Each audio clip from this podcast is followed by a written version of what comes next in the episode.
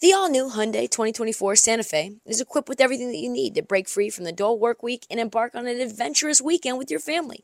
The all new Hyundai Santa Fe's features, like available HTRAC all wheel drive, standard third row seating, available dual wireless charging pads, ensure that you can take on any adventure.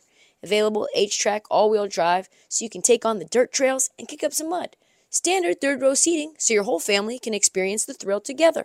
Available dual wireless charging pads so no one gets stuck in the great outdoors with a dead phone. I've been so pumped to take a couple of friends with our road bikes to some of the trails nearby, and now I can bring the entire crew, my dog, and all of our gear with that third row. Learn more about the new Hyundai Santa Fe at HyundaiUSA.com. Call 562-314-4603 for complete details. This episode is brought to you by Progressive Insurance. Whether you love true crime or comedy, celebrity interviews or news, you call the shots on what's in your podcast queue. And guess what? Now you can call them on your auto insurance too with the Name Your Price tool from Progressive. It works just the way it sounds. You tell Progressive how much you want to pay for car insurance, and they'll show you coverage options that fit your budget. Get your quote today at progressive.com to join the over 28 million drivers who trust Progressive. Progressive Casualty Insurance Company and Affiliates. Price and coverage match limited by state law. Tuned in to Heat Check with Trista Crick. On this episode of the Heat Check, it's trade deadline, but like the OKC Lakers game last night, it gets hijacked by LeBron James. We also get into LeBron's historic night.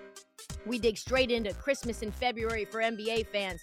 Gets off to a hot start with Kyrie Irving getting moved to the Mavs. We break down the trade and its aftermath. Plus, we'll get into a ton of other trade rumors from around the league. Get right into it, Nick, because shit is moving fast. Do me a favor and drop that generic ass beat.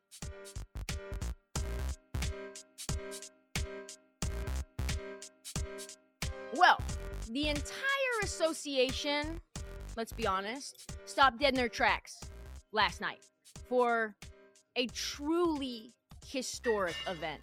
LeBron James is now the all time leading scorer in the NBA, having just surpassed Kareem with a, I would call it a mid 38 point performance because he was really supposed to get 40 for me because I had money on it. But, you know, I digress. I mean, after he broke the record, he pretty much did absolutely nothing. But hey, you know, who am I to who am I to make fun of the fact that it turned into an entire fanfare on the court? There's pictures, babies are getting kissed. You got Anthony Davis sitting off to the side, which we'll get to in a second. But just a bucket short of the record. It looked like LeBron was trying to back down for a skyhook. Uh, which would have been fitting. But instead, patented step back mid range Kobe behind the free throw line hit nothing but net. Everyone goes nuts, of course. LeBron now greatest scorer in NBA history. Uh, people are trying to downplay this. Uh, I think he's better at 38 than Hall of Famers were in their prime. That's pretty much facts, showing no sign of slowing down. By the time he hangs up the sneakers, he's probably going to put so much distance between him and Kareem, it'll be another 40, 50 years before anyone ever sniffs the record again. And then there'll be a fourth generation of, of LeBron Jameses in the NBA. It'll be LeBronnie's kids will be in the NBA. A couple of interesting things to get into before my take. First, everybody is talking about Anthony Davis and his reaction right now. Uh, he was on the bench during, which is like pretty common for Anthony Davis, uh, during the record breaking play. And before Bron took the shot, he sits down like a guy waiting for the bus uh, at the stop after a 10 hour shift. Like it's just where where was he during the celebration? He was nowhere to be found. He was sitting there with no emotion on his face, looking I don't know where. And I'm not saying that there was any shade being thrown at LeBron James because I'm sure that there wasn't, but the reaction was very weird. It was very odd. I'm not sure what to make of it. I have really nothing I can speculate that was happening. Uh, but I think that's probably a product of everyone being pretty tired of the chase by now. We had the LeBron chase meter on the screen. Second thing, second thing, Kareem. Did anyone feel like Kareem didn't feel like he was that excited by that? Uh, he was just wearing his captain jacket, his reaction very muted. Like muted's probably a very generous way to putting it. He doesn't like LeBron. We know that. He doesn't. He said things about LeBron eh, that haven't been exactly generous. This was all on video. You could see it. Kareem is a, a beautiful writer. He he penned a great piece about what the record meant to him. Yada yada yada yada yada. He also explains why he's not sad that he no longer holds the record, which we know is false. Is as if I won a billion dollars in a lottery and 39 years later someone won $2 billion. His winning in no way affects my winning. That's true. That's that's facts right there.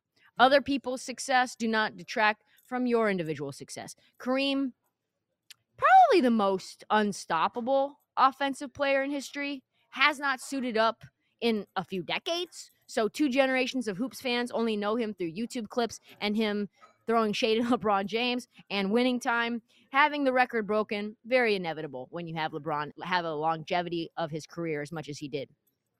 Just like when Kareem broke the record in 1984, it did not take away from the greatness of Wilt Chamberlain, either the previous record holder. There's there's room in the pantheon for all of the greats together. Anyone who questions that LeBron doesn't belong there, well, like JJ Redick said, you, you just don't know basketball.